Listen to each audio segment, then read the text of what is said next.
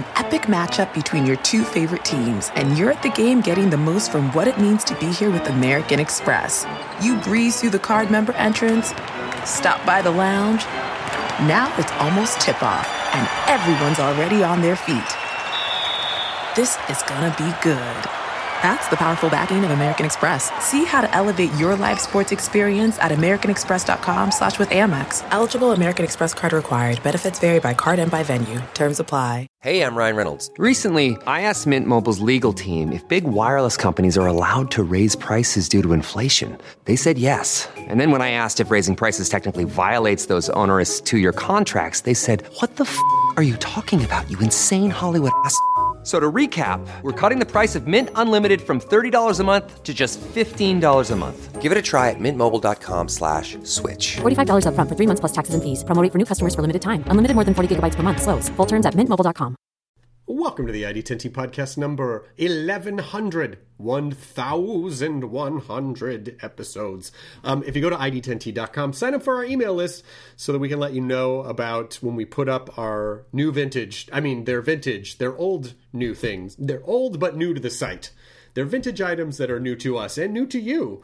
Uh, so we have a bunch of Halloween stuff that we just put up and a bunch of. Um, uh, Chucky uh, Child's Play stuff, like some Chucky socks and some hats and stuff like that too. So go check it out. And uh, vintage actually plays very well into the podcast today, but I'll get to that in a second. Uh, let's talk about you, the ID10T community, events at ID10T.com. Uh, like this person, Eddie, who said, Hi, my name is Eddie. I work for an AZA accredited zoo, that means one of the good ones, in El Paso, Texas. Several years ago, we discovered our Asian elephant Juno has breast cancer. She's been treated five times now with an experimental treatment called electrochemotherapy to much success. A documentary was even made on this and aired on National Geographic. Her treatments are being used to develop new techniques to help combat cancer in humans, too. Unfortunately, like most places, our facility is in need financially due to COVID, which is why I convinced a zookeeper group I'm a part of to let me design a t shirt with Juno's footprint as part of a campaign with all proceeds going to help eat a small chunk of what it takes to properly give an elephant the love and care they deserve. If you could share this, it would mean the world to me, her caretakers, and of course, Juno, the Asian elephant. Please help us help Juno as she continues to stomp out cancer. This site is bonfire.com slash Juno Strong. J U N O Strong. Oh, thank you so much, Eddie, for sharing that, and uh, hope you're hanging in there. Uh, hope Juno is hanging in there. If you'd like to share your thing on the ID10T Community Corkboard, you can email us events at id10t.com. This episode is Elizabeth and Ethan Finkelstein, who started a website that I adore called circaoldhouses.com. And Circa Old Houses is uh, it's a, basically a listing site for architectural gems that are for sale around the country. And I've been going to it for years. I would just go and kind of just daydream and, you know, just gawk and marvel at amazing um, details in architecture. You know, the way when they did things in the old days with houses and uh, not like the glass boxes that get thrown up today in a minute and a half. And uh, I'm just sorry, I'm being an old person. But um, uh, they then started the wildly successful offshoot uh, on Instagram called Cheap Old Houses. So they started the Cheap Old Houses Instagram feed, which itself has a bunch of little offshoots too. I think there's like a million and a half people following uh, the, that Instagram feed, but it's uh, an incredible collection of really affordable um, architectural gems that do need a bit of work. But if you're up for the challenge, and who knows, maybe in the last seven months, if you've just decided you need a change or realize, like, you know what, I do all my work on the internet now. I don't have to live in the city that I'm in. I want to start over somewhere else. Um, and you're up for the challenge of doing a bit of work to a house. Then um, cheap old houses is an incredible feed. They're, the pictures are great. There's a lot of really great interior photos as well and um, whether you're looking to just scroll through and daydream um, or if you really are looking for you know for yourself for a change then it's an, it's a phenomenal feed elizabeth has such an incredible eye and everything that she everything that she posts on any of the feeds and circa old houses they all just have an extra special something to them. So uh, i highly highly highly recommend it. Again the the the homes on cheap old houses i believe they're under 100000 all the houses on there but and they do need they do need a lot of work and some love. But if you're like Elizabeth and Ethan, or you're like Lydia and I, and you you see a house that might be run down, but it has really gorgeous bones or really special elements or a really amazing history and you you feel like you know what? I i see the magic in this. I see the beauty in it. I just i need to save this house. I can restore it. I can bring it back to its former glory and uh, and preserve it. Then it's you know then it's it's definitely uh it's definitely a feed for you. Uh, it's at Cheap Old Houses again uh, on Instagram, and then there's a bunch of offshoots of it as well, and circaoldhouses.com. So um, I just had such a wonderful time talking to Elizabeth and Ethan and just sort of like uh, nerding out about house restoration and preservation. So I just want to thank them so much for their time and also for what they do to uh, preserve and help promote restoration of you know architectural history. And even if you're not into those things, there's there's so many wonderful lessons in this podcast about starting a thing that you're passionate about, getting it up and running, scaling it up, having realistic expectations and kind of designing the type of thing that you want to do around the kind of life you want to have. So there's a plenty of stuff in here, even if you're not um, addicted to house restoration sites. Here's the ID10T podcast number 1100 with Elizabeth and Ethan Finkelstein as we roll the thing. Initiating ID10T protocol.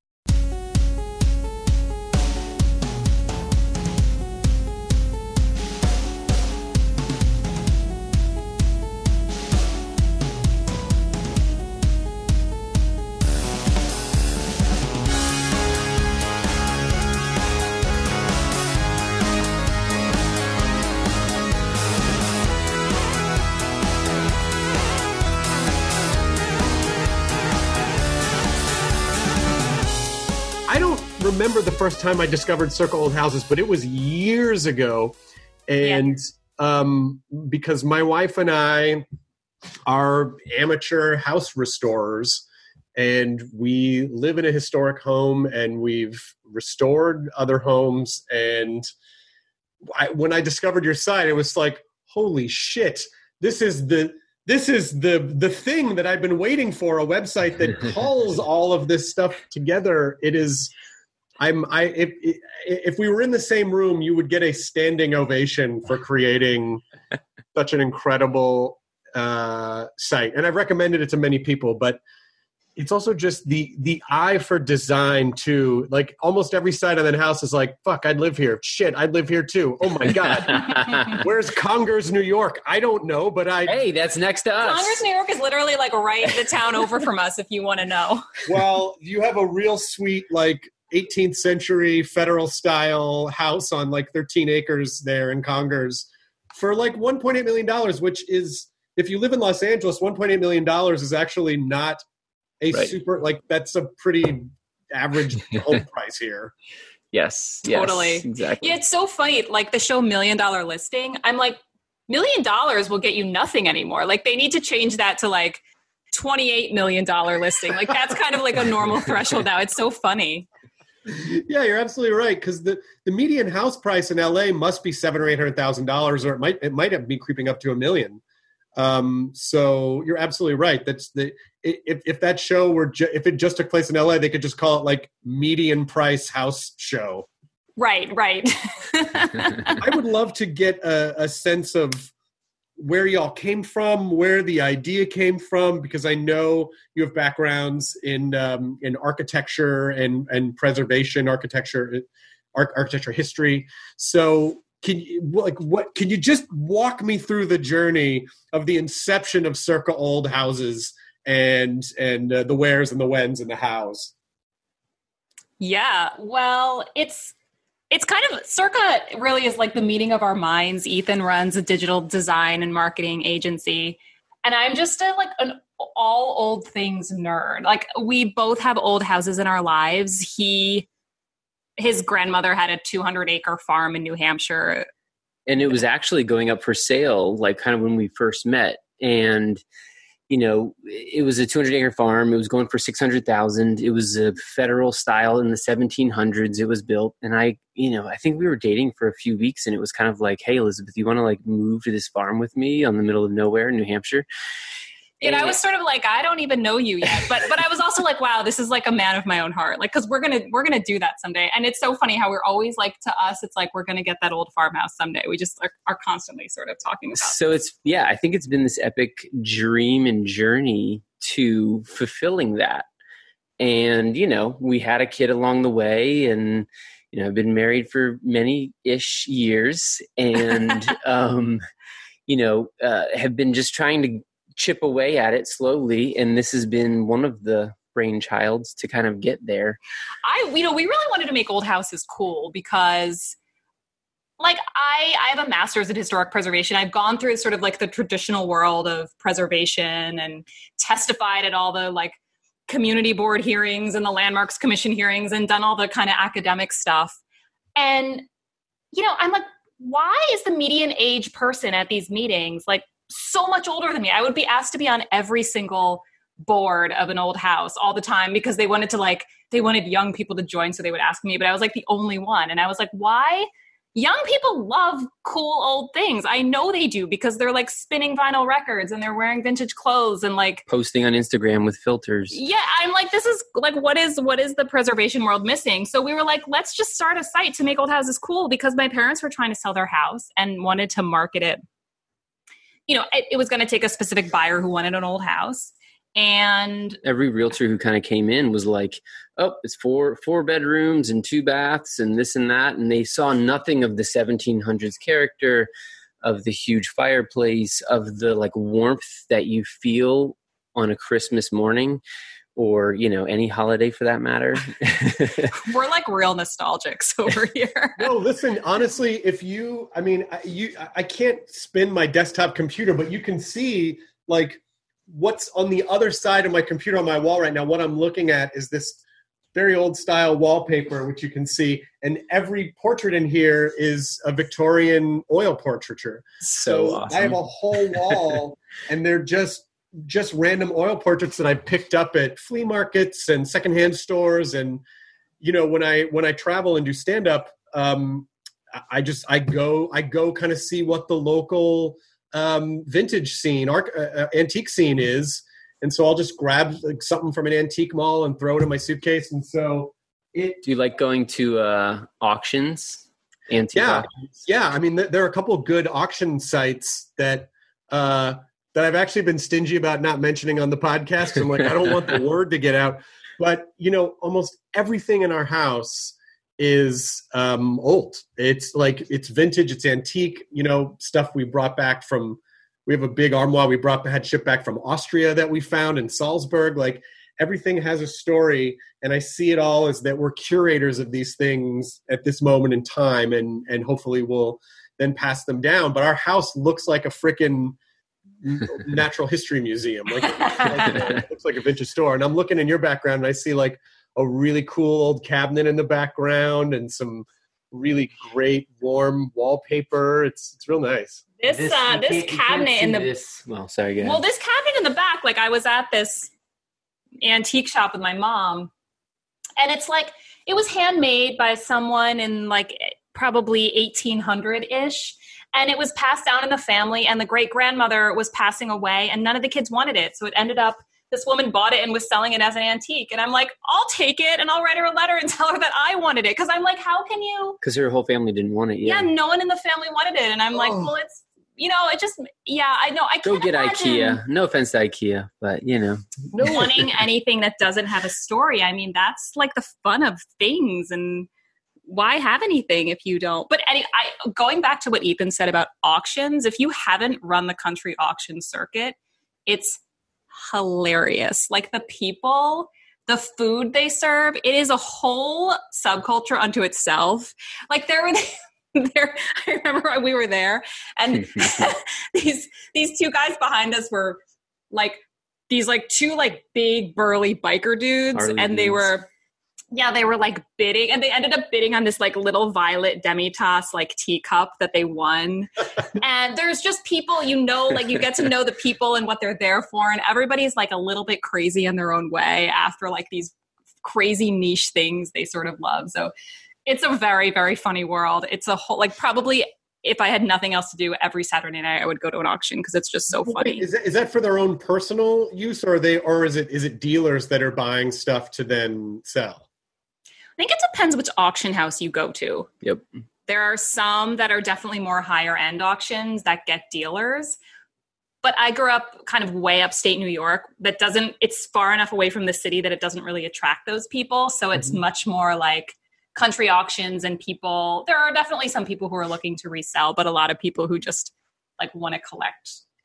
Well, it's, No it's that idea that you know that someone had to craft the thing by hand, and it's also just like the subtle imperfections where you know like it was not made by a machine and it's aged because of however it was used like certain parts of it may wear if if people's hands were opening one it's like everything about it it's it's, it's just that this living three-dimensional diary of a bunch of stories that we probably will never know you know would there's no way to know but you just you know that they're imbued in the pieces just by nature of the fact that they have survived for you know one or two centuries.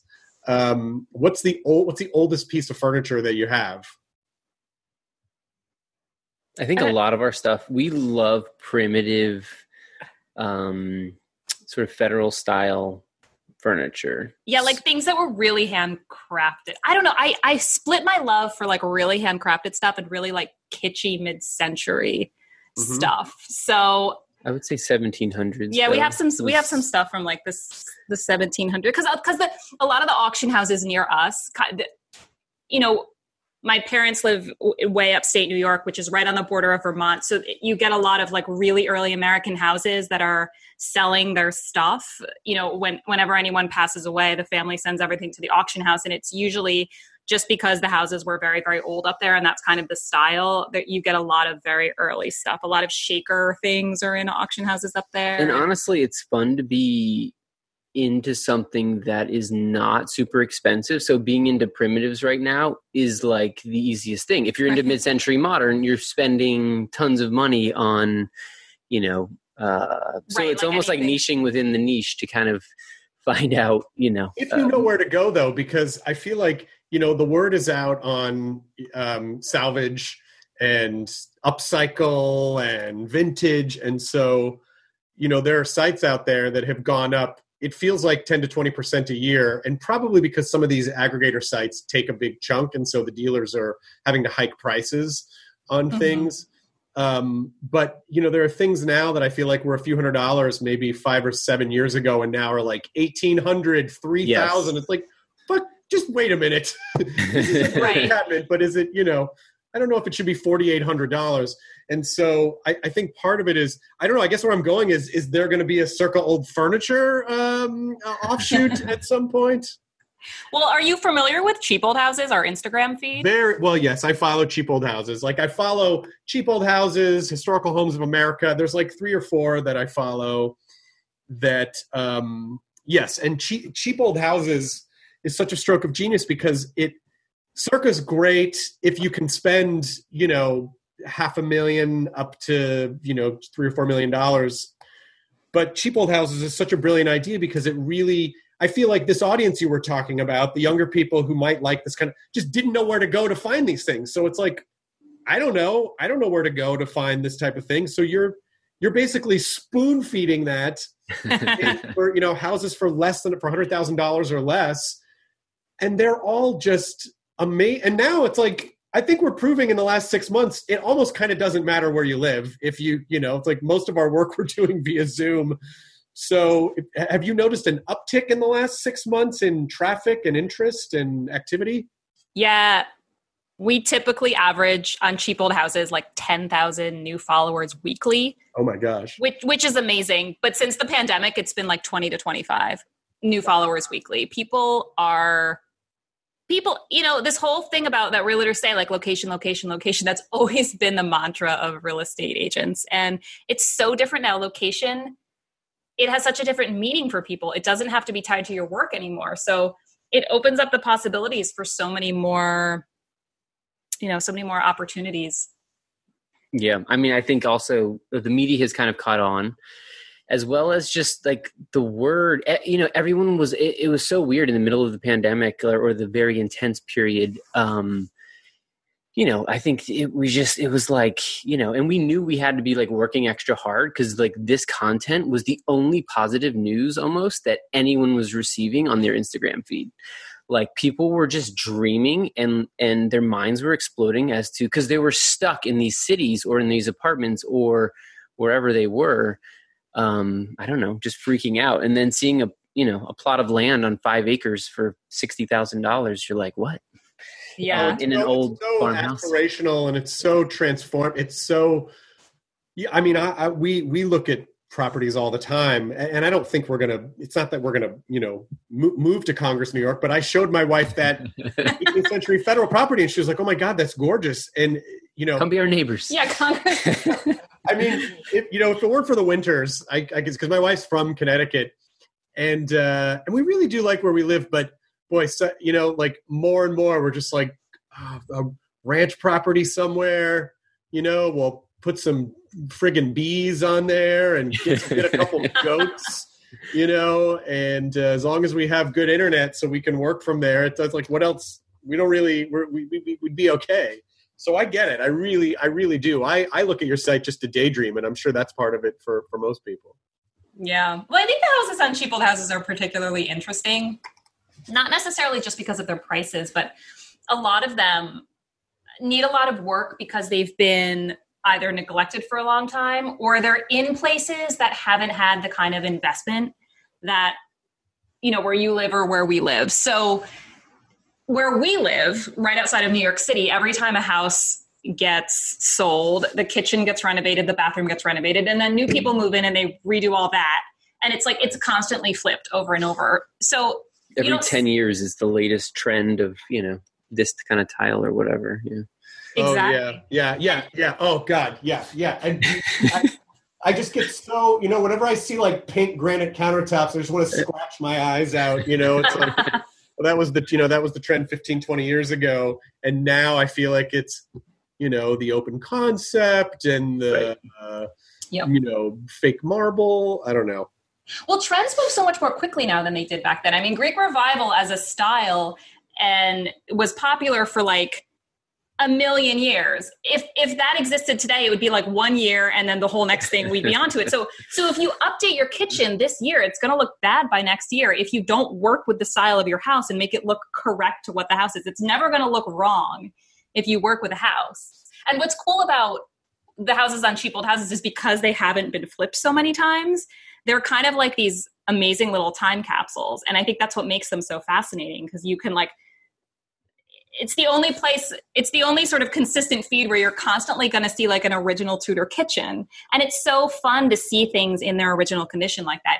Even if they're if the paint's peeling and they've been neglected just seeing them kind of untouched and unchanged is really amazing. Yeah some of the like some of, of the like craziest properties are the ones that are like these crazy pink kitchens or where they're so in this capsule of time that no one eh, like basically people rip them out every single time they see them.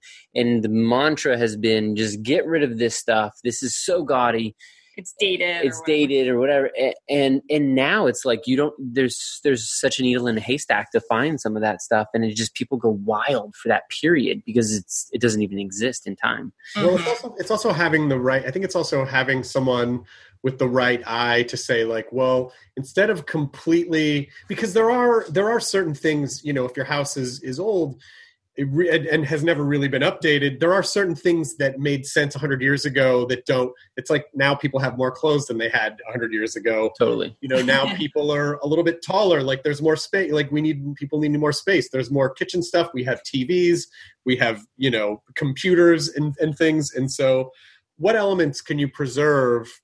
Like how can you preserve the the maximum amount of elements to kill, still keep it in that period but then expand it in a way that's useful to now. And I feel like not everyone some some people just kind of go with that all or nothing like just rip all this shit out and just put in the you know just make it cheap and easy and now we briefly pause to thank our sponsor for this episode of the ID10T podcast, ExpressVPN.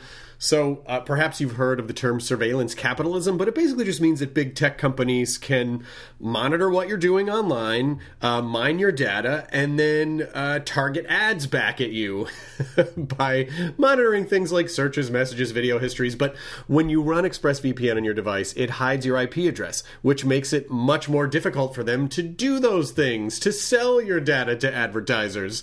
ExpressVPN also encrypts 100% of your internet data to keep you safe from hackers and prying eyes. Many VPNs slow down your internet, but ExpressVPN is incredibly fast and easy to use. Just tap one button and you are protected. So, if you don't like the idea of tech companies exploiting your personal information, then visit expressvpn.com slash ID10T right now, and you can get three extra months free of ExpressVPN. That is expressvpn, E-X-P-R-E-S-S-V-P-N dot com slash ID10T. Protect your data. Go to expressvpn.com slash ID10T to learn more. Thank you to ExpressVPN for sponsoring this episode of the ID10T podcast, which we now return to. To hear some tips that you might have for people who say, like, look, you know, I I bought a house for not a lot of money. I do have to completely change the kitchen.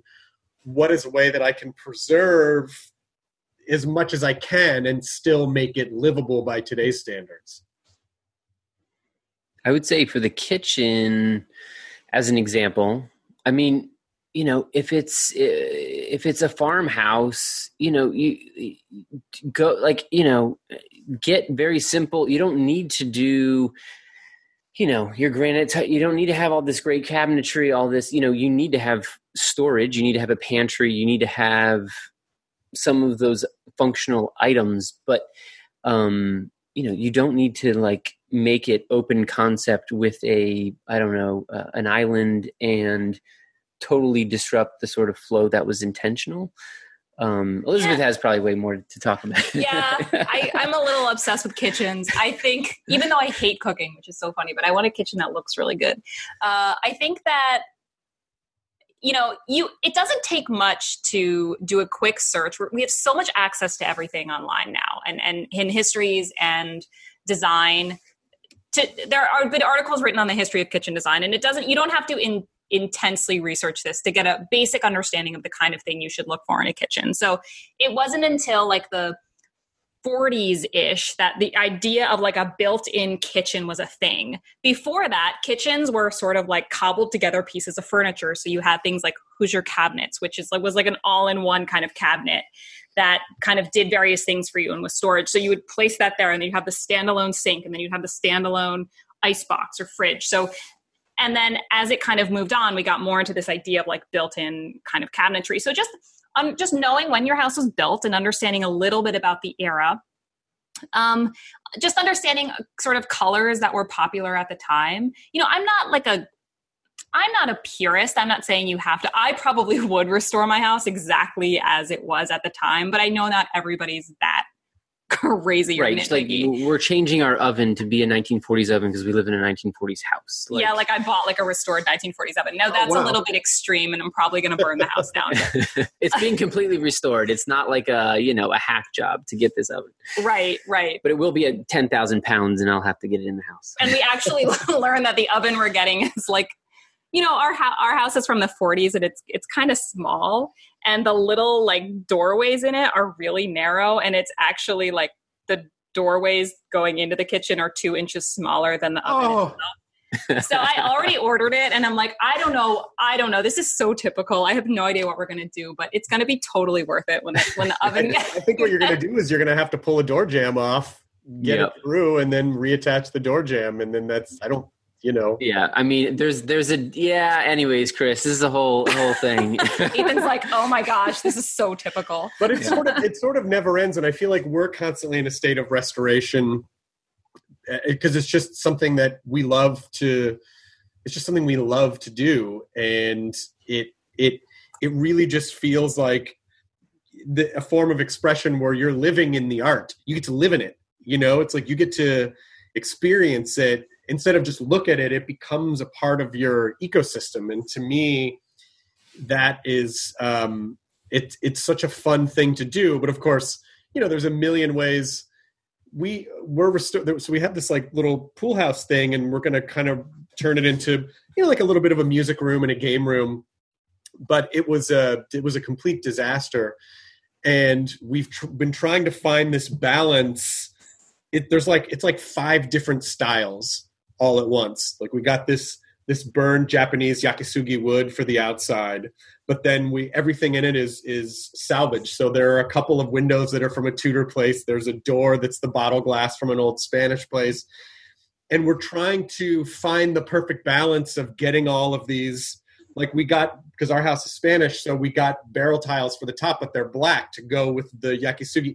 And so we're trying to find the perfect balance. Like, can we balance all of these styles together and Yep. make them talk to each other so that it doesn't?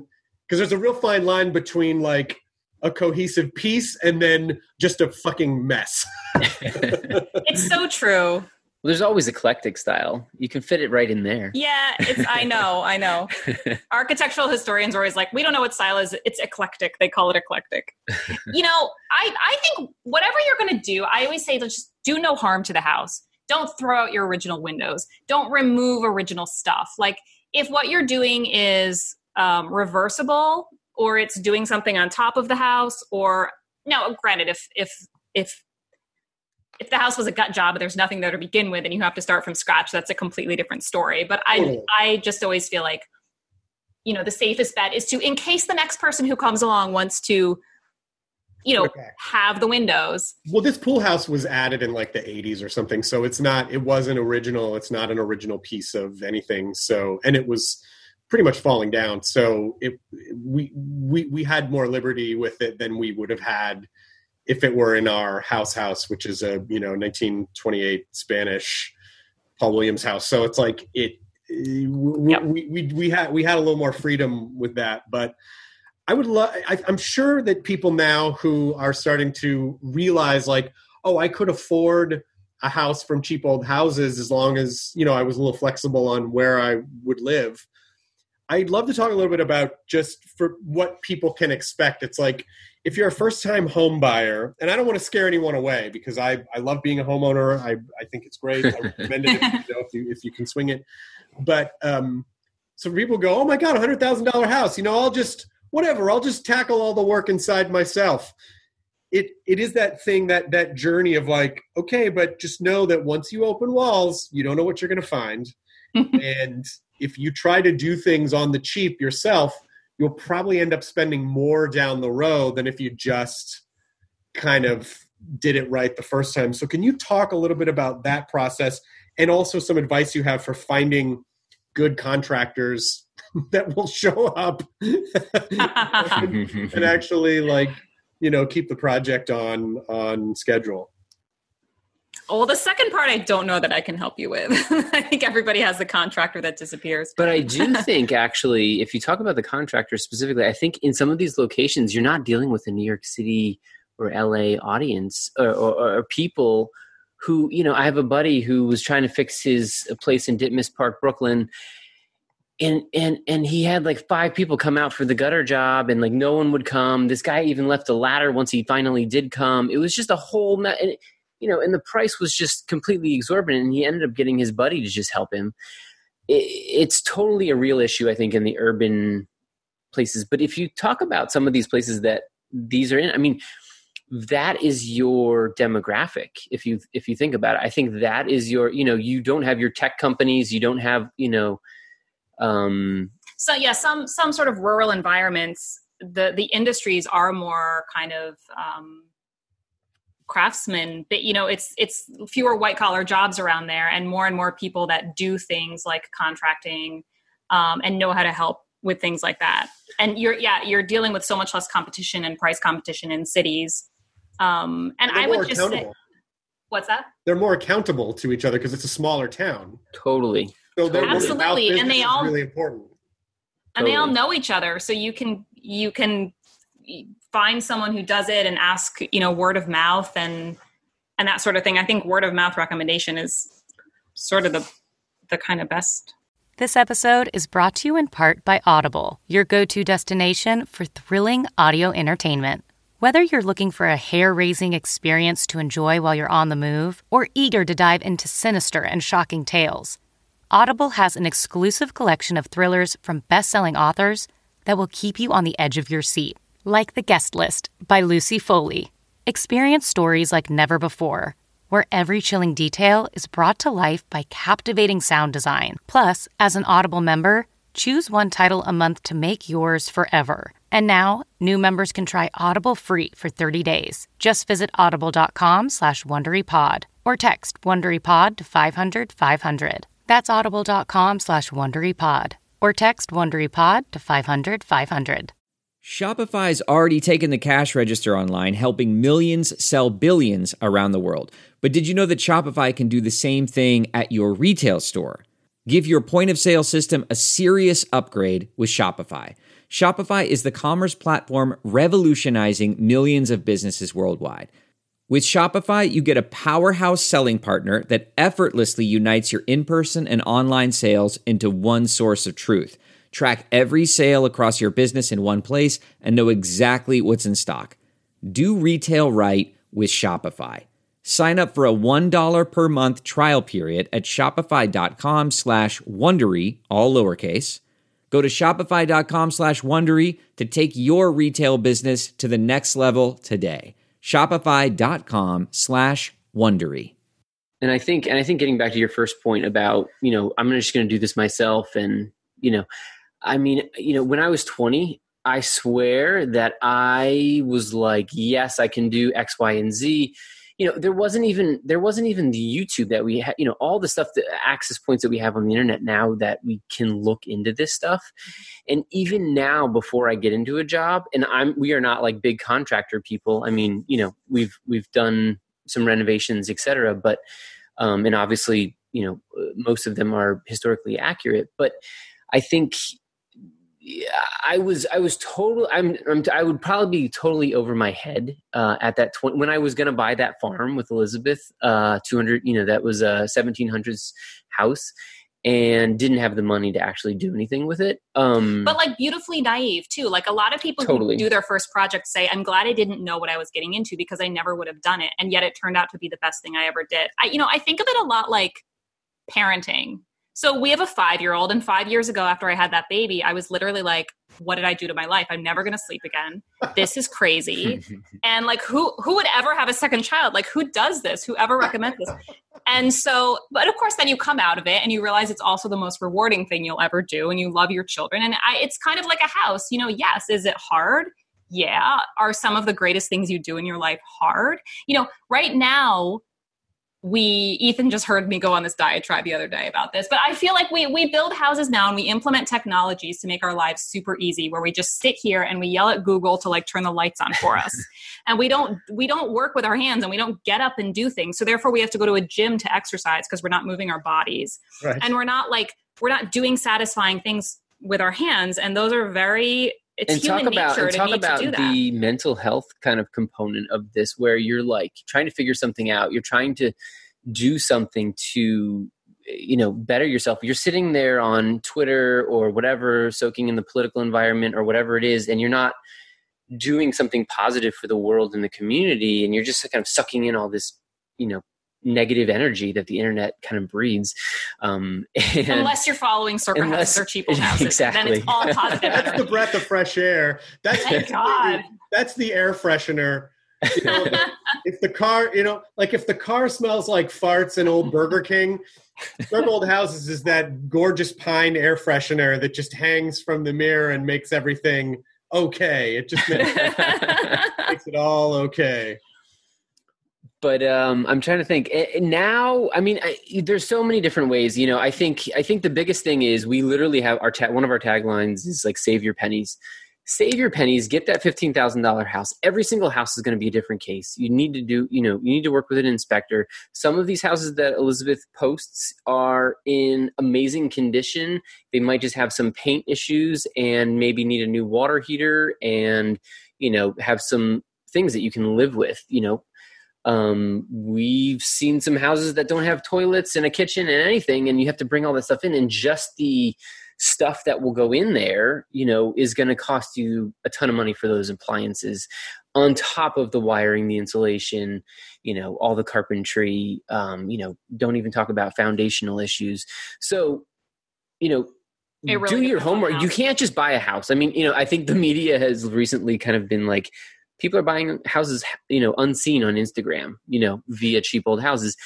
I don't think anybody is that naive. I think everybody knows they're getting into work and they want that project. I think you know we've had some stories of people like flying across the country or driving across the country to see some of these houses. You should do that if you're actually interested in this, um, and get an inspector for three hundred dollars. He'll walk through the place with you. He'll tell you all the issues, and he'll give you a quick price quote as to what everything is going to be, you know, add up to, or you can add it up yourself. Um, and then I think I think there's something about sorry, were you gonna am I cutting you off? no, I mean I think there's something about enjoying the process of it and not feeling like like okay, if you buy a house for under a hundred thousand dollars and you can afford that and you're not you know you either buy it in cash or you have a very small mortgage that's not going to kill you. And you're able to save up a little bit every month to do the work that needs to be yeah, done in you the have house. five hundred dollars a month to get a new dishwasher, to get a new whatever, a fridge or whatever. right. And then you you work on it over time. I think there's this you know my uncle said to me a few years ago he's like kids today want to start where i ended up. Like i didn't have my really nice house until i was like you know older and and everybody wants that everybody wants that like instagrammable house within like a month you know we're gonna move in and we're gonna like That's the HGTV of it all, though, where you think, oh, you, you know, this will be done. You know, this will be done in six weeks, and it's going to be like this, you know, showcase style. Like, well, it's not. And it's going to cost you thirty thousand dollars. right it'll, yeah it'll cost you yeah I know. I see those sometimes. Like, what the fuck? Yeah, I talked to this guy um, named Chase Morrill, who's uh, is a, has this amazing show called Maine Cabin Masters, and they do these renos on these cabins for like twenty five grand, but but they are essentially like camp cabins. It's like they don't. They're and they're amazing inside. They do such amazing work, but it's not like it's not quite. You know, it's like the budget on a house will be a little bit more, and so that's what. Just as long as people expect that, and I think there is a little bit of a Dunning Kruger thing which happens, which is that study which basically said like, you know, people don't know what they don't know, and they will generally assume that they know more because they aren't aware of what they aren't aware of, and so they might go, oh, it's really easy to like fix up a house and. I'll just get some YouTube videos. It's like, well, yes, maybe for like patching holes and things, but you really need licensed people to do foundation work, to handle the electrical, to make sure that you're not taking out a support beam. Like, unless you're a structural engineer, be very careful because it can compromise your life and your safety. And you don't want wires going up in walls and blowing up. And the, and and just the amount of time. I mean, we we kind of say it's time or money. You can throw money at it, or you can you know spend time on it. It's going to take you probably ten times as long to do the thing that a professional is going to take to do. And if you don't want to pay them that money, then you have to sacrifice your time. I mean, it, yeah. Uh, I would never, yeah, never recommend anything structural or, you know, uh, electrical. So you have a fire or what, you know, oh my God. Um, I would love to, to kind of walk through a little bit, go, going back to the thing about like when you started Circa Old Houses, and you know, just for just the kind of the meta story of like the passion project. I assume it was a passion project when you started it because you said, "Oh, I want to, I just want to show people that these old houses are cool, and I want to aggregate them in a in a really great way." And obviously, you have marketing background and you have architecture history background, but is I know are are you also still working at Country Living? Yes, I'm the real estate writer for Country Living. My wife and I just did a a, an inter- a story with them because she started this trend where she puts up a. I came home a couple years ago and there was a, a Halloween tree, and I go, "What the hell is this?" And she goes, "Oh, I wanted a Halloween tree. We'll roll it into a Thanksgiving tree and then roll it into a, a, a Christmas tree." Nice. She wanted That's a holiday amazing. holiday tree up for like three months out of the year. So we're you know in a couple of weeks we'll put up our Halloween tree. So we just did a thing for Country Living, and so you you um was it just a side project when you started or did you guys both go you know what we really are going to go all in on this i'm going to kind of push everything else aside or did that take a little bit of time i'd love for people who are thinking about starting their passion project how much of their lives, how quickly are they willing to let it take over?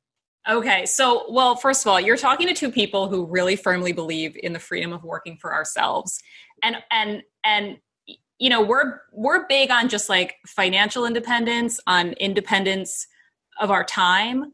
Um, now, that's not to say that we don't work all the time, right? But we can work from anywhere, and we have the dream of being able to work from anywhere. But yeah, and I think that you know, so when we started Circa, we we were just sort of looking for I don't know. You know, we've had a lot of ideas. When I was living in Brooklyn, I was I I I just kept starting blogs about this, that, and the other thing, and and they were they were cute and fun, but they were never going to really like be a business for me. And Circa, I, am trying to think like how we came up with the idea of Circa. It was it was one of the. I mean, there's so many stories, Chris, and it's like you know how how how dense are people or thick are people in terms of just their their complexity, but one of the things was, you know, we really wanted Elizabeth to have a gig. She was working with me in Brooklyn. We were doing my digital marketing agency. And then essentially, you know, she left her full time job, preservation, and then she moved on to work with me. And then it was like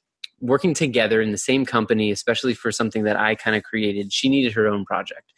So we ended up kind of getting this project. It was Circa. Um, she had the challenges in her life of her parents trying to sell the house. We also wanted something that she could do and we could have a baby. So literally we planned this thing like 4 years before we had a kid. Um and we're like, okay, how do we make something so you can work from home and not have to stress about not being home with our child that was not born?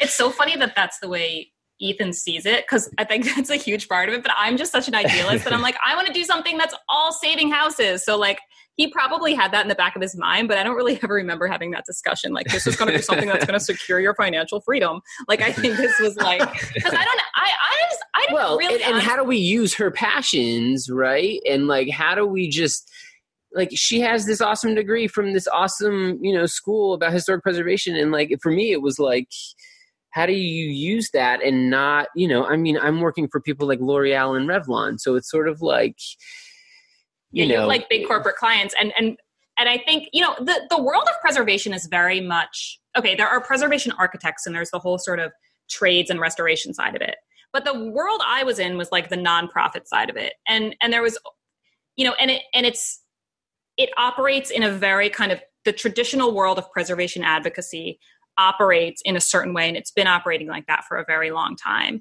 And we kind of wanted to just i just wanted to shake it up a little and she was like, like i wanted to again like we said like bring it to younger people. And i think ultimately it started like early on we kind of knew sort of how many houses we could actually save if we were bringing a national audience to the love of this stuff. Um more so than ever she could have done in a nonprofit that actually had funds going directly to you know something. We it was almost like we the, the core thing was like always how do we just save all the old houses? And it was and now like we have 40 50 stories of people who have bought and rescued these homes. I mean, one of the funny things that I kind of see us as is like we're like the Sarah McLachlans of uh, old houses. You know, like we're saving these like rescue animals or you know these rescue houses. Oh, like the like the animal shelter commercial. You have to play the Sarah McLachlan song over like a bunch of dissolving images of like that, that, are being that are being saved. I mean, it, well, yeah, good. I don't know. I mean, it, it sounds all plotted out. To be fair, I think that I, oh, yeah. I, think the only projects that ever really take off are those that totally come from your heart. If you go into anything being like, I'm going to do this to make money, it's it's you. It, there there's so much work that goes into running your own business that you better want to do it every minute of every day. And we love this enough that I will push that content out day after day after day, and it never yeah, really. Cheap old houses was totally an accident. Cheap old houses we never thought would be a business model. It was it just now, listening. crazy. It was just listening to people from circa as to what they loved and wanted and they wanted cheap old houses yeah like that those were the ones that people were i started this column on circa called 10 under 50k where i would post like 10 houses under $50000 yeah yeah yeah i know that column and then people just started sending me so many houses. We had such a stockpile, and I and, and people would send me this house and be like, "Oh my gosh, look at this house!" And I'd be like, "I know." And I would look on Zillow, and it would have like four views, and I'm like, "No one's ever going to appreciate this," and it'd be sitting in my inbox, and I'm like, I quite literally need a dumping ground to put these things. Now, on. some of these, I mean, if you look at the Instagram analytics, it's like 875,000 people saw this old house. Like, like So houses that would never be appreciated, and it feels so good that we can sort of share them with people. And and cheap old houses was just for fun. I never thought it would ever make money on its own, and now it's like much more of a business model than Circa is. So Well, it's that's what I mean. It's like the the the the houses from Circa are so aspirational, and the houses from cheap old houses feel like, oh, these are attainable. Like I can actually like I'll go to Circa and daydream, and I'll look at cheap old houses and go, oh, this. You know, I I'm sure a lot of people see themselves in the houses like, oh, this is just a little bit, you know, it's a little bit scuffed up, but it just needs some love, and it can like, you can see the story of it. Right. It's it's like yeah, right. It's it's it's like people who fall in love with troubled people because they want to save them. it's like the same thing. You know, it's I think that's what it is. You see how I hope you didn't like, see that in me. I don't know. You're like, you're like, I, you know, it, it not only like could I live there and it could be beautiful, but like it needs me and I'm going to help it. And then in some cases, like help the whole community. I mean, some of these towns, they're shrinking. People are leaving them. You know, to think that there could be good bones there that could bring people back. In some cases, are all some of these towns have going for them right now. If there isn't a huge job base and they're, you know, they're they're people are leaving. So But it is interesting that any kind of business, almost any kind of digital business that you start now, is really a marketing business in the sense that it everything just requires some sort of a a knowledge or an understanding of like how to cut through all the noise. I mean, it's fine. Like, listen, if if someone just wants to start a passion project and they're totally comfortable, they just love it so much, and none of the other stuff matters. It doesn't have to matter, but just in terms of scaling up, which is generally the decision that you know, like when people are in something for a while, they are often have to kind of make that decision: Do I want to keep this intimate in the way that it is, or how do I scale it up while maintaining the intimacy and the personality of it? but still reaching more of an audience and becoming more of a marketing thing. And so I feel like most things online now are just friggin' marketing and social media has both helped and fucked everything up at the same time because it, you know social media like I feel like pulled people away from blogs and basically had to turn blogs into brands that have a social media presence mm-hmm. and now I feel like a lot of the social media companies algorithmically are really focusing more on user experience and not enough on the content creator experience to help content creators cut through the noise. And so, you know, everyone has kind of seen their numbers get hacked at the knees in terms of reach. And these are people whose businesses were kind of wrecked by social media who took them away Yep. from the blogs. And it's like, okay, guys, every time you make an algorithm change, it can really affect someone's business, like someone's personal business who relies on reaching people that agreed to follow them but aren't seeing their posts because your algorithm is deciding that it's not relevant to them. It's like, what the fuck? What are we, you know, like, and so that that idea of marketing. Did this just happen to you, Chris? it's happened to everyone. I literally No. feel like two Everybody days ago recently- Instagram did yeah. something because yeah, I feel it. It doesn't really it doesn't really affect my me my personal thing but it affects Yeah. like so many people i know Totally. whose businesses rely on an instagram audience Well, and when you're talking about a farm to quote unquote table, like a meat delivery service or something, that's literally that's how the, the farm is sustaining besides like the local community.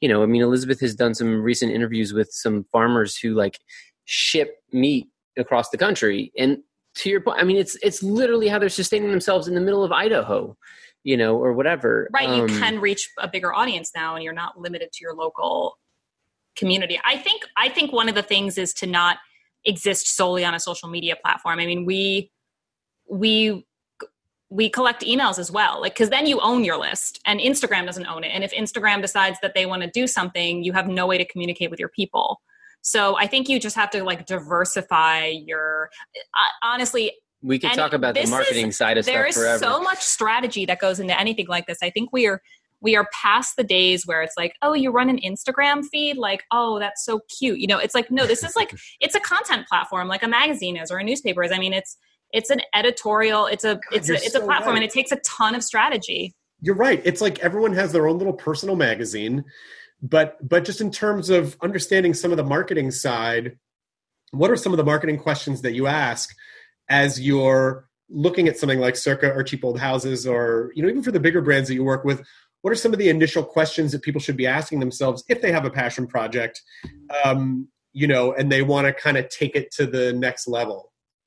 It's finding your unique voice in it. I mean that that's at least that's what ethan can say a lot more about this because he actually well, think, does this for a living. but i also think listening to your audience like what is your so first you have to have your niche and then you and then what do these people want? You know i think for circa the real estate agents want their houses lifted up. They don't want to be a dime a dozen in you know on Zillow or whatever platform. They want to be lifted up to a platform that makes them look good within a collection of other things that look good. And you know that that's a consistent. I think for cheap old houses I mean some of these realtors for example the obviously the people love it but the realtors it's kind of insane to hear some of the stories behind the realtor side of it because we've had you know we've posted some houses and like hundreds of people have called the realtors and the agents on the other line in like you know some small town america is like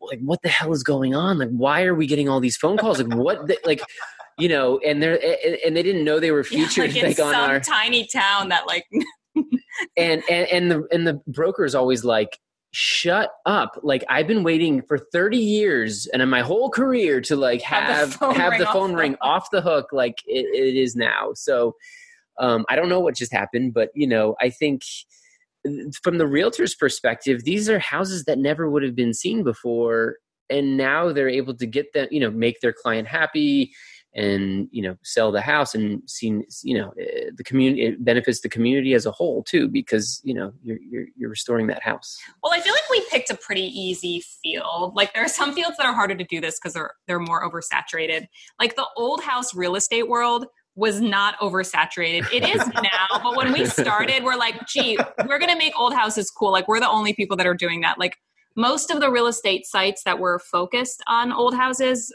were you know a little older looking like they just and this is i'm not throwing shade at older people at all. I mean there are like i'm there are a lot of people who do the wonderful thing of when they retire it's always been their dream to buy an old house. And they're some of the people that like do the most amazing work on an old house because it's like been their lifelong dream. And we have so many people that have bought cheap old houses that are at that age and they're doing like some of my favorite projects. So I don't want to say that this is like just something that younger people do, but I do think we were the first people to position the world of old houses and restoration in a way that young people could understand. And I also think like are, the language that we use it's again it's just finding your own voice the language that we've always used on circa i mean I come from a very academic background. I don't use I don't use big preservation words. Um, you know, I think of it a little bit like like wine. You know, if just because you don't know how to describe wine doesn't mean that you can't taste it and be like, I like that. And and mm-hmm.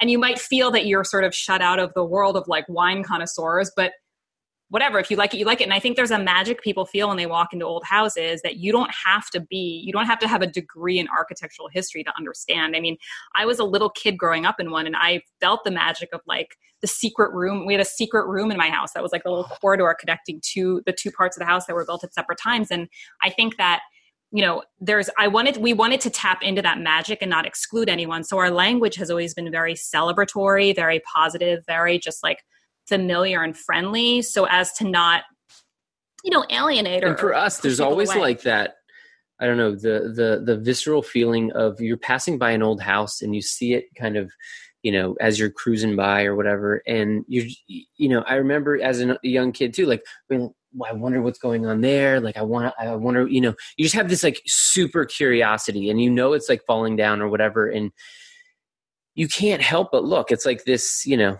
um, like I think everyone, even people who wouldn't say they're preservationists or old house people, like have seen that fixer upper and and feel that like you're curious about it. Like every everyone has the story of that house in their town growing up. of that like creepy house that everybody wondered about. You know, that had all these stories connected to it. Okay, it's time to commit. 2024 is the year for prioritizing yourself. Begin your new smile journey with Byte, and you could start seeing results in just two to three weeks. Just order your at home impression kit today for only $14.95 at Byte.com. Byte clear liners are doctor directed and delivered to your door. Treatment costs thousands less than braces, plus, they offer financing options, accept eligible insurance, and you could pay with your HSA, FSA. Get 80% off your impression kit when you use code WONDERY at Byte.com. That's B Y T E dot com. Start your confidence journey today with Byte. When you choose Organic Valley, not only will you be enjoying great tasting dairy, you'll help to save over 1,600 small organic family farms who are protecting over 400,000 acres of organic farmland and all the plants and animals that call it home. This is dairy you can feel good about. It's great tasting, high quality organic dairy, ethically sourced from small organic family farms. To find Organic Valley Dairy near you, visit ov.coop. That's ov.coop. But how do you keep it? Because ultimately, it is about your love of architecture and preserving these old houses. And when you turn your passion into a business, sometimes I feel like some of the business stuff, which is the le- for some people the less fun stuff, is like, well, but if you want to grow this thing, you got to kind of pay attention to some of that stuff. And so, how are you? I guess it's very helpful that you both kind of have a very specific role within the organization, so that Elizabeth, I imagine you can still focus on as much of the creative stuff you want to, and Ethan, you can figure on as much as the creative marketing stuff and the business Right. stuff that you want to. But how do you how do you still maintain your passion for the stuff when the business stuff gets annoying and kind of gets in the way? It's like ah, I didn't really want to be managing a bunch of stuff. I just want to find old houses and tell people about old houses. How do you how do you kind of keep the balance when you're when you're scaling up your passion project? I it's hard. I mean, sometimes you, you have to put in the years of work and then you have to be like, all right, I need to hire this out. Like hopefully after you've put in years and years of work, you can like for instance, we sell products on Circa, like old house cheerleader, rah rah, like um pennants and t-shirts and things like that. And I package them myself and I'm not like I don't love packaging products. Like I like to design the products and to like wear them and like I love that creative part of it, but like the actual like fulfillment of the orders and finally just the other day we like we're we're we're having someone else help us with that. So I You- think and you like have to hack at it or do it until you can get to that point where you know you can turn it over, right? And you're going to take that little financial hit, and then but you're going to get that all that life back. And then I think for the stuff on the positive side, like for us, it's the auctions, it's going to look at houses, it's continuing to dream, it's renovating our own house, it's doing the projects that, you know, we just like love being outside and like doing the projects in our house and tinkering and, um, I don't know. I think that stuff and having our and continually having another project like that sounds ridiculous because we have a lot of projects going on in a way right now. Um, but you know, I, I think we're not going to ever stop that kind of creative, like dabbling into other new fun things. Yeah, you I mean my my advice is like find your voice, stick at it. Just like don't don't stop because you know, we know what we can turn can turn on and what we'll get punished for turning off at this point. Like our audience, we can't disappoint in our, our audience in certain ways. We know what they want to hear. We know what like it used to be you know, a few years ago we we couldn't take vacation. We would go on vacation and be like, "Oh my gosh, I'm not going to post on Instagram for a week, and the whole thing's going to shut down. I'm going to have no business when we get back." now I'm like on vacation. See you in two weeks, and I'm like, n- like nothing happens. It, it's Right. it's really not the end of the world. I think you, but I wouldn't know that unless I had sort of gone through all the. You know, I think it's. I think in a sense, you know, there are some businesses that very early on get swept up by an investor and the people have less of an attachment to their business from the get-go. Like we are so scrappy and so like these things are so self-made that we know all the ins and outs of everything. And we're like really ridiculously control Controlling, in terms of you know we don't want to ever like really give it up and it's probably to our demise if you will but you know it's like you it's know. it's good in a way because I guess that we we no, it is understand good because because if you turn it over to someone and they made a bad choice that wasn't in line with the kind of stuff you would still eat shit for that even even if you didn't make the choice. You know what i mean? Like you're still responsible for it so it is still your child Right. and you still have the relationship to the audience and so no i i totally under i completely understand what you're talking about. It just it's just because you care about it but also you know again it's are you comfortable at all talking about sort of what the business model of circa and cheap old houses is? Just because Yeah, there's, yeah, like- yeah, yeah. I know that there's like people can subscribe to different email lists, which are great. By the way, there's a European one. There's a I'm uh, there's a farm house. There's a farm one. Um, you That's know, my there's, favorite. there's all there's all sorts of really cool different subscriptions. So I know you sell a little bit of merch, and I know there are some email subscriptions. But like, what's the core business model of both of them? The, so the core business model of Circa is are the listings. So if you are marketing a historical home and you want to get it in front of an audience of people who are specifically looking for an old house, Yeah. it's a flat fee to list it on Circa. So that's how Circa operates.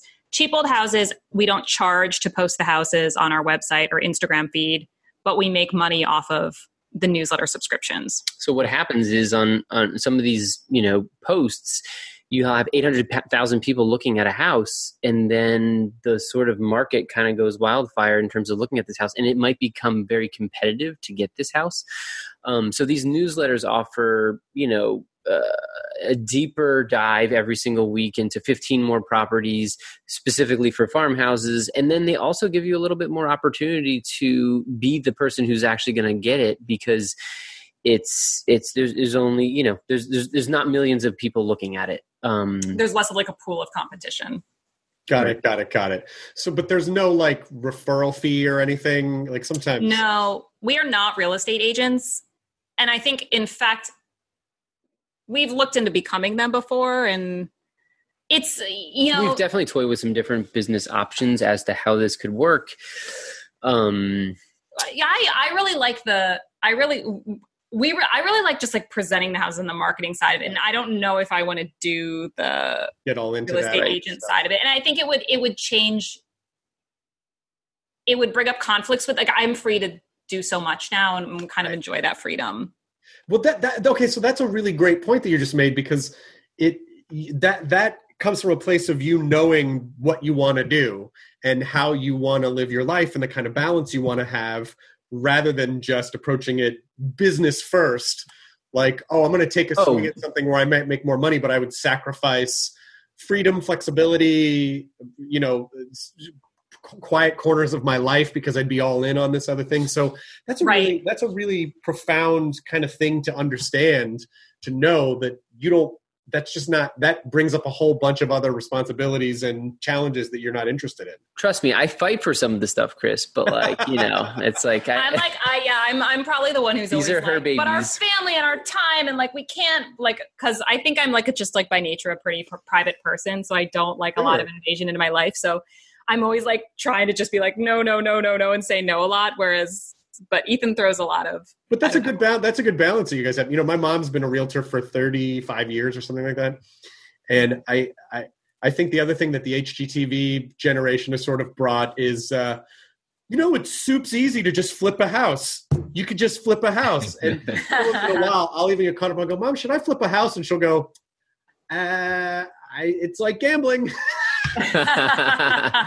you know, honestly though, I, I I swear I don't think it's so much like gambling. I don't know, like I don't know, maybe, and, and I'm still naive to such a degree though. That's the problem. Like I have, like I'm like, oh, it needs everything. Okay, you know, and I'm like, okay, and I start to do the number. I'm like, okay, plumbing for the whole house would cost, okay, what does that cost? 10, 15, 20,000.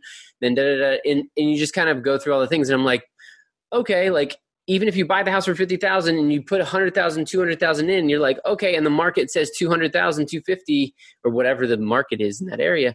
Um, I'm, I still am that naive. And I think it's sometimes good to be naive in things in life. Like I think that honestly again like we we work so hard at this and i honestly think if anyone had said like it's going to be this much work i would have been like okay and i'll just stick with my desk job And like I- that's good And you always say to me, you're always like, if you if you go into an investment property thinking you're going to get your investment out, like you're not going into it to the right reasons too.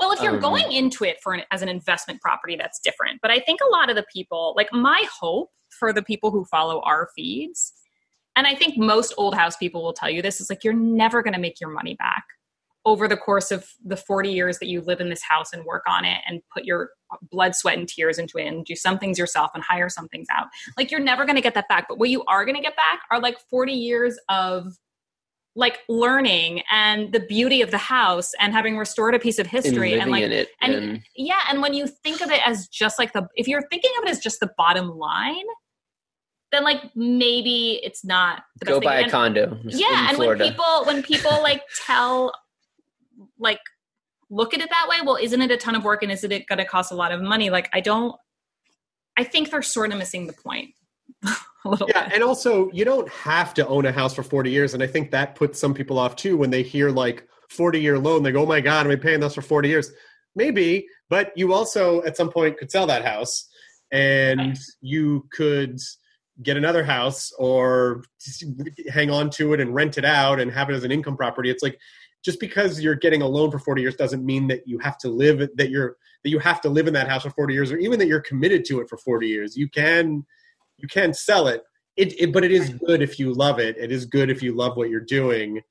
And even with flipping though, it's just like okay, you know, you want to make sure that it's affordable and it's but that the renovations can keep you underneath what the the median value is in that area in that area and also like that you're prepared in case the house needs 10 times more. I always feel like it's always two or three times more expensive than you think it's going to be and two or three times longer than you think it's going to take Yep. Yep. and you you really have to be comfortable knowing that a 30% might go sideways and as long as you accept that and know like well you'll get through it then it's fine. But if you go in thinking it's going to be super easy it just i don't want to put people off it but i just do want them to understand like but there is a you know there is a little bit of a curve to it you know? There is they're always gonna i mean you- in in in But restoring you have to be a little crazy too to even take it on first place, as your mom said, because she's like, uh, I don't know, you know, it's like, eh, but, um, and then just to even do the thing, you know, it's just, Yeah, like I know we have friends who like don't totally understand what we're doing and like are sort of like, well, why would you, you know, and I'm like, you know, you shouldn't buy this. Like this is not, but if you are the kind of person that feels this like drive and desire to do this, then you know, don't let all the people who tell you you're crazy stop you because you'll figure it out. Like there's it's Well, people do it. Some people just don't and there's nothing there's no right or wrong answer. Some people just see a house as a place to shower and sleep and they just want it to be as simple as possible. They want to come in have everything open modern simple no you know and that's fine. That's totally fine for them. But if you really want like if you really want a living breathing organism that is you know a place that's going to hold the story of your life and be a part of your family and be an expression of who you are i enjoy that journey and i recommend it to people but you know it's not necessarily for everybody I agree. And I don't think it's good for the houses either to be taken over by someone who isn't totally into it. I think that you have to be in, you know, I don't think that the cheap old houses audience represents um, the majority of America by any sense. It's it's a very it's a very loud minority and excited minority, but um, we're a special breed. And I'm glad. I'm glad because I don't want to be competing with everybody for these. no These- but it, it it's such a and, and i know that there is a bit of a trend like in you you definitely hit on something that you know it's going back to the question about like well you know when you're from a marketing standpoint you know it's sort of asking like well what else out there? Here's this need that we think exists. What else out there? What else is out there that's answering this these questions?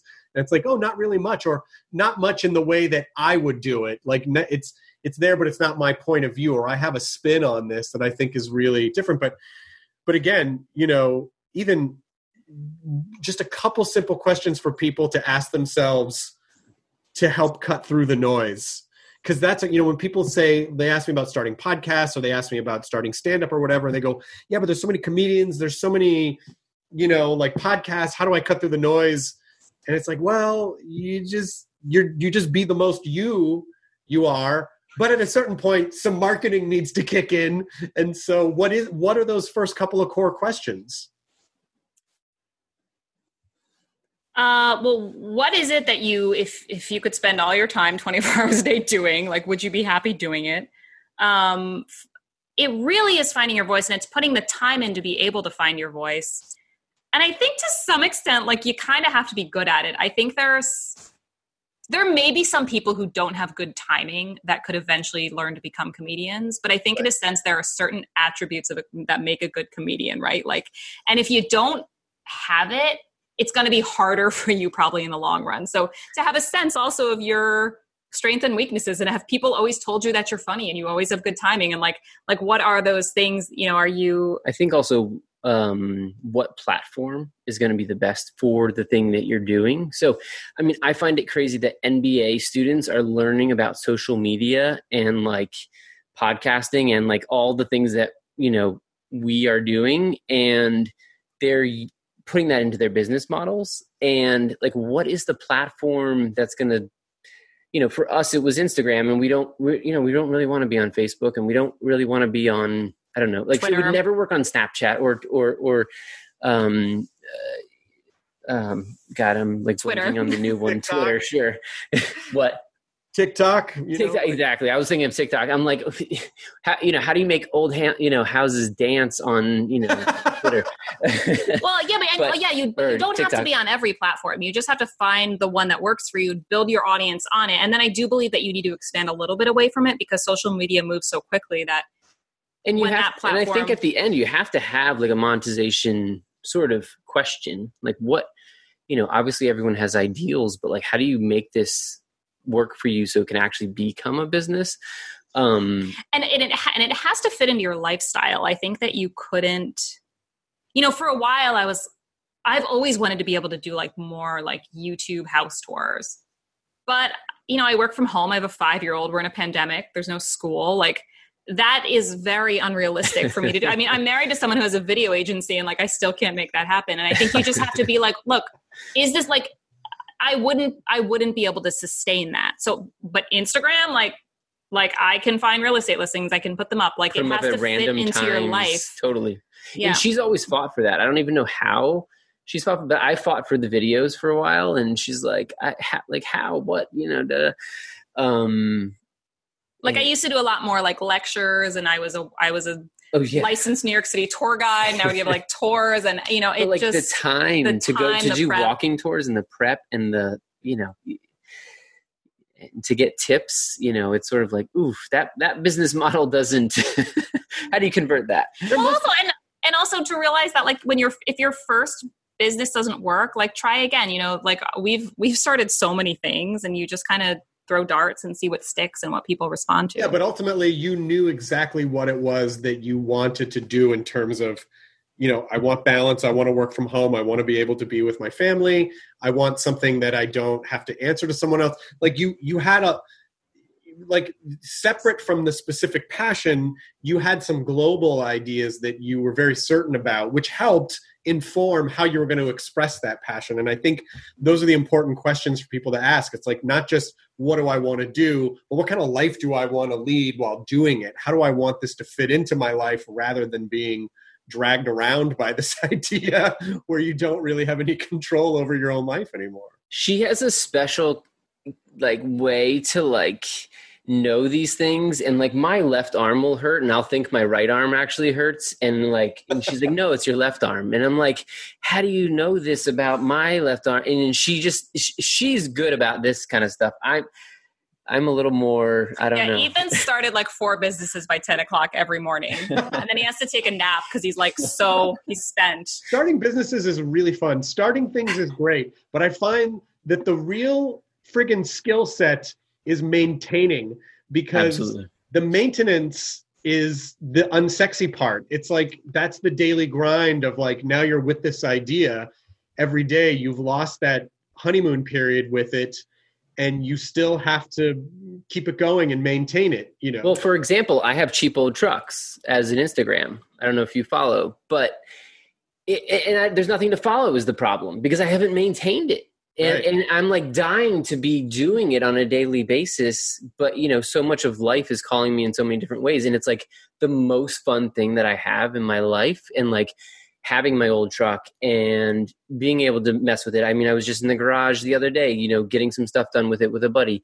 Like, just those are the things that I really want to be doing. Um, and you know, but it's also okay to not love it every day. I'm, s- I feel like we might sound a little bit like we love what we do and we love it every day and it's so great and we're so inspired to get up and work every day. No, there are definitely days when I'm like, you know, not, nothing really exciting is happening with it. Instagram changed their algorithm and we have no likes, and I'm like, nah, this is kind of, you know, and you and or or or the real estate market, it's really blah that day, and there's nothing good out there, and I'm not I'm not able to find content, and there are definitely days that it doesn't feel that great and you know what? You do it anyway. You just do it and it's not the most exciting day and then you just keep going and then a few weeks later something will happen and or you'll get an opportunity and and i think that there's i think it's i think this might be a little bit getting older but i think younger generations especially are very much like if i'm not feeling 100% connected to my business then it must be wrong. And you know it, there there will be days when it just it's like you just don't feel like doing it you know and there Yeah, and you kind of wish you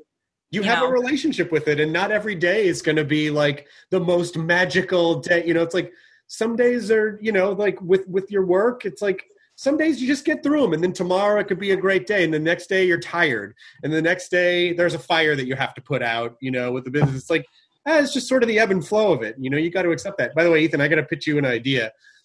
Since you have a video marketing agency what if why not just do like why not just do your cheap old truck thing as like kind of like a uh, uh, a video podcast where your buddy comes over you like you work on your truck a little bit you guys kind of like dick around a little bit just have some small talk. And then it's like it's like videos of like re- the actual process of restoring trucks because to me and i'm not like a big car guy but i do love really interesting cars but to me it feels like that essential quality of automotive is kind of watching something get restored Yep. you know and maybe maybe there's some just a pitch maybe there's something in there maybe those are some of the the, videos the ideas, Chris, are like like that we- would be we- so fun though We we yeah. I mean, the, I love it, and uh, trust me, it's not. It's it's it's there. It's like all. It's all there. That's the problem. In like, how do we like? We have to also keep our some of our stuff. Yeah, like you know those people who are who who who just don't have like many interests in life and they just kind of like kick back with a beer all weekend and don't do much. Like that is They go not to the us. beach. We have so many ideas and we're just like we need a million like people that fulfill them and do them for us because we're just I don't know. yeah you have to of- pick and choose like at some point someone must have approached you about doing a cheap old houses tv show like there must be a cheap old house tv show in development somewhere we've definitely been approached. and it's just not does it is it is it just feel like ah it's just an extra thing we don't really want to sink our energy into you know i i'm not a person that has ever been like i need a tv show i want to be famous. In fact probably quite the opposite. Uh i will only do a tv show if it's like the right if if it's if it's what cheap old houses is about um and it and it really represents it well. So i'm totally open to doing it. And and i'm i'm just such an idealist like i just would want to make it sort of the perfect thing so. Well even if you're not on it, it even if you don't want to be on camera it could be like those ones like the the ones where people you know pick from three homes there's like there's no host really it's all sort of told through the story of the couple or the or the person who's buying the house you know if if, Yeah. if, if you didn't want to be on camera but it I mean, being on camera is kind of fun. I actually have a. I went Oh, to college originally for theater, Oh, so I like. I kind of. I kind of like it. Um, you know, I think.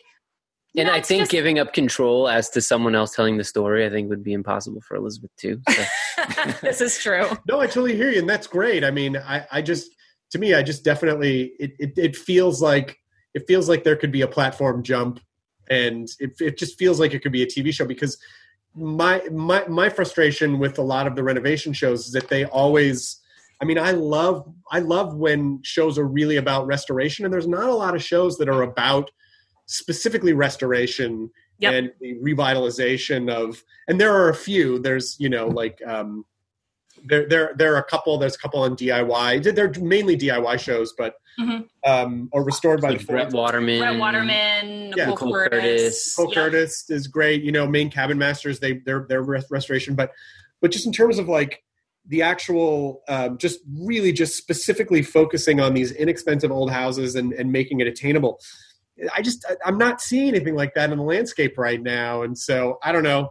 Listen, I I'm saying if you did it, I would watch. I'm really tr- pushing you to try to do this because it's a show I want to see.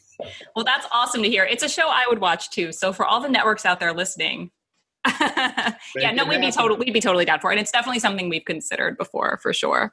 Good. Well, I, you know, it's it's been really enjoyable talking to you both, and I I, I think it's just such a great um, lesson in. Yes, it's great to follow your passion, but also have somewhat of a plan. You don't have to know everything up top. Be open to learning. Be open to doing everything yourself, and but also just really that core idea of what kind of life do you want to lead when you get there? Like, how do you want? And I think that that's actually probably the most important question because if the, the, if something really blows up and takes off, it is kind of a best case, worst case scenario. It's like, oh, good news. also, bad news because you're stuck with it now, so you better love it. you better love what you do. Right. So- And honestly, making money from it might make you love it more. So you might, if you didn't, you might learn to like love that. But yeah, Yeah. for sure. Is there anything um, else that you want to promote or plug? You know that in, in the sort of in the Circa Old House uh, ecosystem that's going on. Well, if you if you don't already follow us, follow us at Cheap Old Houses and Circa Houses on Instagram um, and Facebook, and subscribe to one of our newsletters. We have newsletters for cheap-ish old houses. Those are houses for sale for under two hundred and fifty thousand dollars. That focuses a little bit on more expensive parts of the country where you're not going to find anything for under hundred thousand dollars. We have cheap old houses abroad, which focuses on Europe and Canada, and we have cheap old farmhouses, which is houses under one hundred fifty thousand dollars on three or more acres. And I get very excited when I talk about that one because it's my favorite, and I love researching the houses every week for that one. So, yeah, that's great. I mean, and you getting can you can do that at cheapoldhouses.com is where you can subscribe. I hope to pick up cheap old trucks someday. So, you know, you can follow it. you might get around to it like you if you know if and and it could just be one of those things that's like oh you know i had this idea it was just kind of noodling around in my head for a while and then one day i went out to the garage and it all just clicked like but Yep. just knowing that it's out there That tends to be how things happen, I think. yep. You sort of wake up one day and it just makes sense. Like we've been saying for so long, we want to do products and we just never done it. And then one day it just made sense to do it. Um, and, uh, I have dreams for shows. You have to restore a truck and build the truck before you go on the Rubicon Trail. And it's got to get through the Rubicon Trail and The cheap old know, truck. Cheap old truck, you know. well that's a great idea yeah yeah you have to you have to like put it to the test it's like you you restore it and then you and then you got to put it to the test exactly, exactly. So who knows? Yes. Um, well, Chris, I, you, you got to come with me on this journey of cheap old trucks too. So I would love to. I mean, I you know, I'm uh, anything y'all ever. I, I mean, I, I I'll do anything you guys want. You know, like I just I I'm such a I love preservation. I sort of feel like not only is it better to kind of better for the environment to sort of preserve what's already there, but also like you know if something has survived for a two you know 100 200 years which is old in america it's not old in most other parts of the world but it's old in america you know it's like hey let's it's it's- really hung in there. Like let's give it a let's give it a fighting shot to let it create a whole new series of, of, of stories for people and not just you know knock shit down and put up glass boxes that i think look ridiculous now but are certainly going to look ridiculous in 10 years. Be like if in the 70s if they knocked everything down and put up those old clamshell houses on the pedestal that were like super 70s but then those were everywhere. It was like five years later be like what the fuck is this? You know like it's what were we? yeah well, I mean, you know, I mean, like, what we used to live in Brooklyn, and like the, everybody loves the brownstone neighborhoods, and there was something called urban renewal in the '60s where they bulldozed them all and put up like, you know, towers in the park where they thought that was going to be cleaner and more, and you know, yeah, we definitely make mistakes and we learn from them. and in Brooklyn, we had you know a guy that, that was the rent is too damn high. You know, we have a housing crisis, but there's towns and across America that need people. Right. Yeah. You know, so it's like and talk. There's the environmental component. There's the Community revitalization. Community there's the mental health component. There's the feeling the of financial freedom component. I mean, to us, this is community. a no no brainer. I guarantee you there are people, even if who either listen to this podcast or even before this episode of the podcast, just looking at the feed, that have been feeling weird, stuck, out of place, or whatever, living in a in a in a dense city, and then we'll just see a house on your feed and go, "What? I don't need to live in this city anymore. I can go to this place, and I can do everything that I need to do there and simplify." And have a much much more room and a much better community and a, and a nicer story to tell and a more you know and so you i feel like you do you do offer people the promise of of that of like a and you know, like a, a better life. And the truth is, the day you leave one of these communities that you feel will be missing out on you, it, it, you- you'll leave and nothing will really change, right? Like we left New York City and we left for a suburb or a small town outside of New York City. it's a small town, not small a suburb. town. Sorry, and uh, it, it, it, nothing nothing changed. New York did not implode. We did not implode. It was a scary decision because we had been there for so many years, but. Um, New York operates well, perfect without us. yes. Well, yeah, it is really interesting though. I mean, it's, and I think COVID has really just brought this out so much. This feeling of like escapism. You know, you're you're in your cubicle, you're pushing papers around, you're not using your hands, and you see this thing that like you can use your hands. You can you can you know. We see pixels. We don't. We don't get that sense of satisfaction that you get from like completing a project from start to Right. finish with your hands. And so, I'm not into fear mongering, but this winter, not in a cheap old house, you know, with a little bit of land or whatever, you know, stuck in your city apartment, kind of scares me. I'm not into fear mongering though. yeah, it's, it's it's you know I think a lot of people have made the leap. But you know, my parents live where my parents live is uh, four hours north of the city and was always too far for really city people to move to. And real estate listings are staying on the market a day up there now. They're flying off the market. I think people are like people are are leaving cities right and, and i don't i don't mean to we love brooklyn. I oh love Oh my new york God, city. I love so much about it. But let's be honest it's insanely expensive and unrealistic for most people. Yeah. and there needs to be some sort of reckoning here. well, and also i just i think people just assumed because there wasn't really a motivating factor to to shake the system loose of like okay if i want this you know whatever this type of job whatever this kind of random job that i'm into i need to be in this place and it has to i have to go through this system and through i have to work in these kinds of offices and I, and now this is kind of make people go and not for every profession but for a lot of them like Yep. oh wait a minute I never really thought about it, but maybe I don't. You know, when when when the when everyone at the same time is doing that, it really does sort of shake the system loose a little bit, and you know, make people go like, oh, I could, you know, I could live in a small, I could live in Congers, New York, and still do what I do. Maybe go into the city every once in a while, but you know, have room to breathe. Or you know, but again, some professions, yes, you need to be in Right. the sort of Right, right. center, and that's fine. But I'm saying not all of them now we're realizing. Yep. Yep. Yeah. I almost feel like it's like the creatives that were main, like are a lot of the, you know, pushed out communities in a way. Oh, and the Um, creative industries are the last ones that are going to come back. and they're also after the ones that kind of focus on our feed and they like really understand our feed because they they're the ones that are dreamers and always thinking of something new and Well, making I know so many actors, performers, comedians who are like, "Oh, well, I can do all my auditions via fa- via my phone and s- and email them. Um, most things don't shoot in Los Angeles anyway. Uh, why am I? You know." My wife and I happen to like it here, so we're staying. But a lot of people I know are like, "No, I'm gonna, I'm gonna, I got a place in Utah or I got a place in Idaho, and I'm just, I'm just gonna go there and like you know as long as I'm close to an airport, then it doesn't really.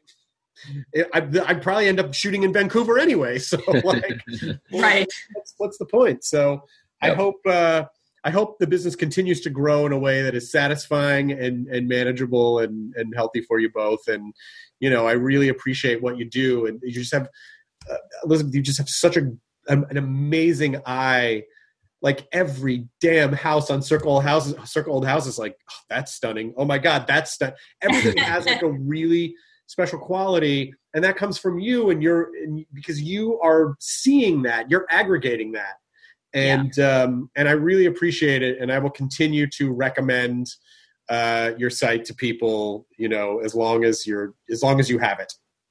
Well you are wonderful and thank you for seeing the beauty in this um, and uh, yeah it's just it's nice to talk to i guess like a kindred spirit someone who just innately understands it and gets it so. Well, it's awesome being on the show. thank you so much. Thank you. Yeah. Thank you chris. Have a great rest good to see you both. Take care. Bye-bye.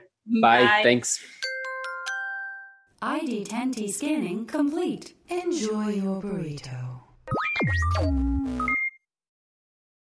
Hey, it's Guy Raz here, the host of How I Built This, a podcast that gives you a front row seat to how some of the biggest products were built and the innovators, entrepreneurs, and idealists behind them.